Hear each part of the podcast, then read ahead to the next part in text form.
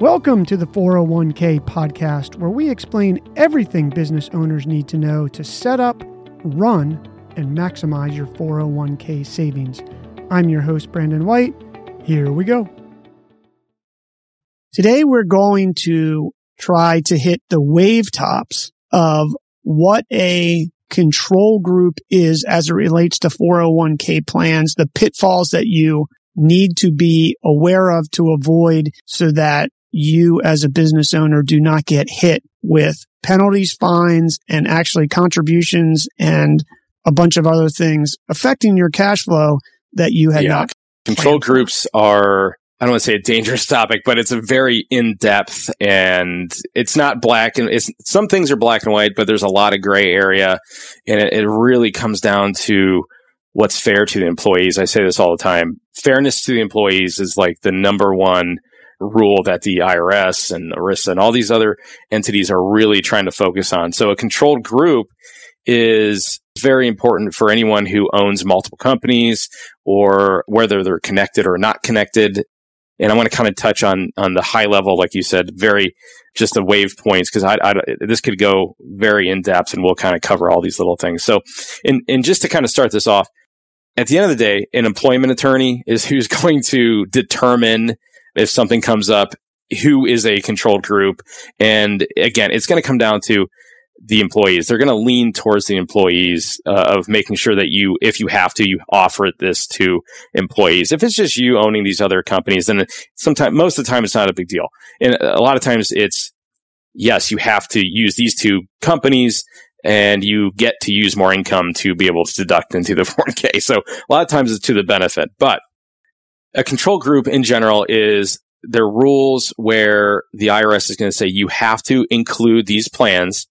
And if you are a control group, summary would be you have to have one plan. You can't separate and have two plans. So a lot of the times this has to do with you own one company and there's no employees here and then you own another company but they do but you have employees. It's kind of difficult to separate those two and not offer something to your employees. Okay. So that's kind of the, the, the summary of a controlled group.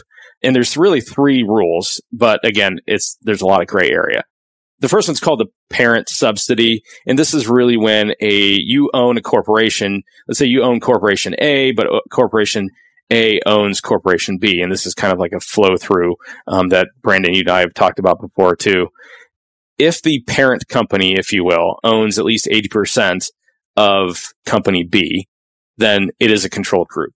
And a lot of times, you know, doctors do this quite a bit. You know, the, the, the one corporation entity will own, be the owner of the, the business that has all the, you know, the staff and the nursing staff and all that. And yes, you, you have to con- include both. So even though all the money is funneling through the one entity, you have to include both if, if it owns more than 80%. That's rule number one.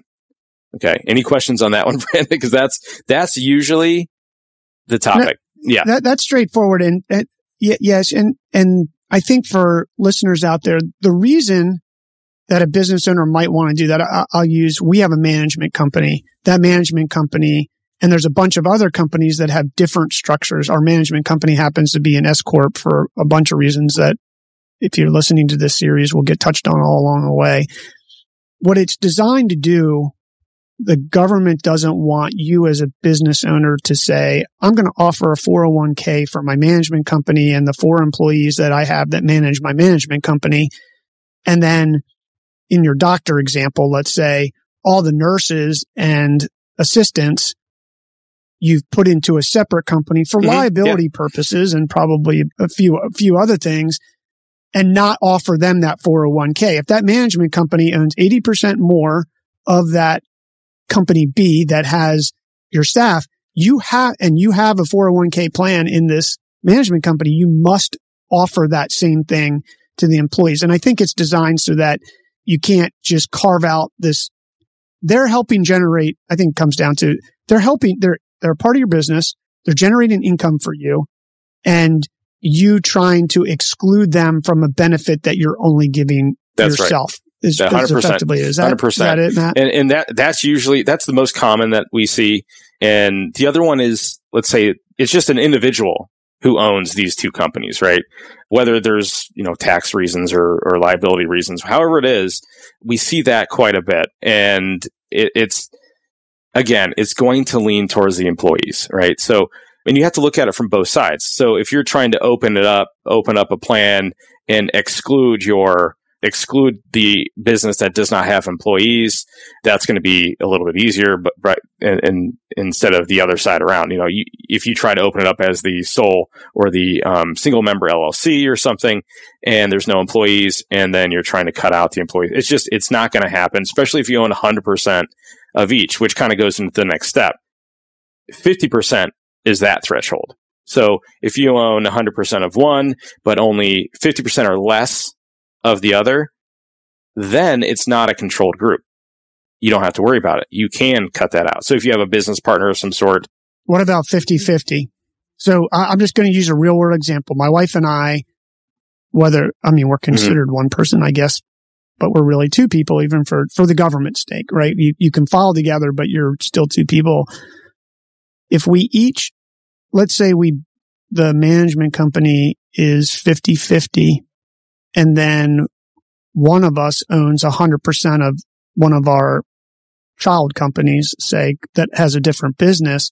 Is that so a control you're, group? You're kind of dipping into a whole nother category, honestly, because it's because you're married, right? Okay. Well, then stop. Yeah. Okay. Well, let's yeah. not do that. Let's not do that. Let's stick yeah. with category two, which is if you're under 50% because you have a partner and you're under 50% in that parent company, it is not a control correct. group. That's correct. Yeah. Yeah. So, and, and and I'm just going to use that as a segue actually going into the next one. It's family attribution. And this has to do, so even let's say, let's, for example, let's say, you know, you own one company, Brandon, and she owns a whole nother company and you have zero ownership in each other's business because you're related, because you're spouses.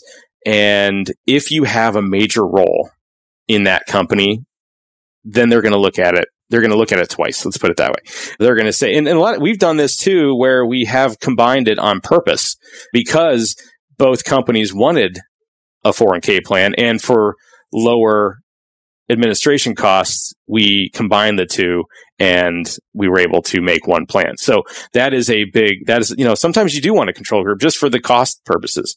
So we've done that quite a bit.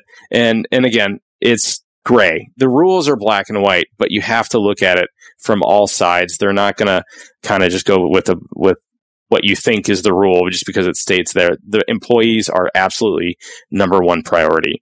And you know, you this this is easier if you have let's say a day job and you are not the owner of the company and you have your own side business.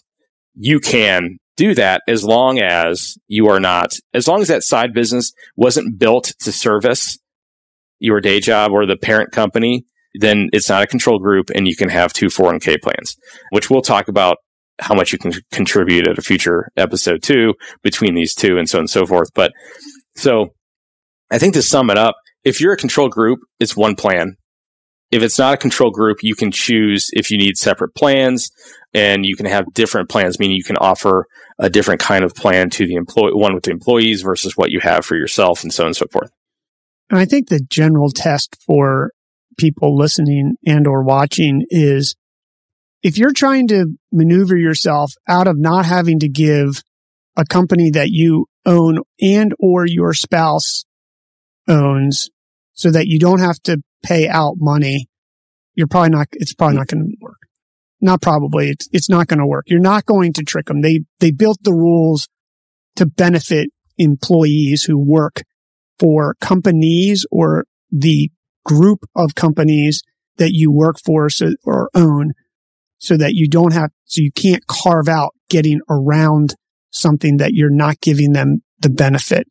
And I would say that's really absolutely the, the general rule, yeah, it, rule here. They built this for the sole purpose to not cut out your employees.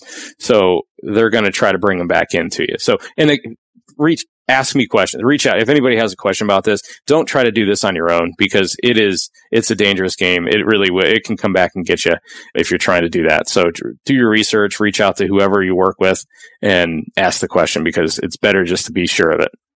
Yeah, I'll second that. You do not want to. I spent a lot of time reading the books about all of this and the current laws and the IRS site and yada yada. And it's just a lot of work. You're better off talking to someone like Matt or your, whoever you use who does this day in and day out. Because while this seems like one component of your business benefit to your team, it's actually a full time yes. job to manage this, understand the rules and things are changing all the time. And, and you just don't want to get burned. It has implications not only for your business and your cash flow, but it has implications for the, your team members who work for you or with you because they could get checks back, have more taxes. There's just a hundred different things that can happen as a result of trying to do this yourself. And in some cases, you can't even do it yourself because you got to have a 401k fiduciary person yeah. who is in charge of the program. Right. So yeah, that, I think that summarizes it. I know Matt, you, you warned me before we got on this episode that we could spend an entire hour, but the truth is we will never cover all the permutations that someone might have in edge cases, no pun intended here, that someone might have because the really answer is that's it depends. Great, but you're not going to trick your, you're not going to trick your way out of not paying for people who work for your family. Yes, exactly. Well put. All right, man. Well, next episode, we're going to talk about, which we, we touched on here how to stop getting 401k refund checks, which can cause a host of problems for you and yes. your teammates. Thanks, Matt, Brandon. Thanks for joining us again.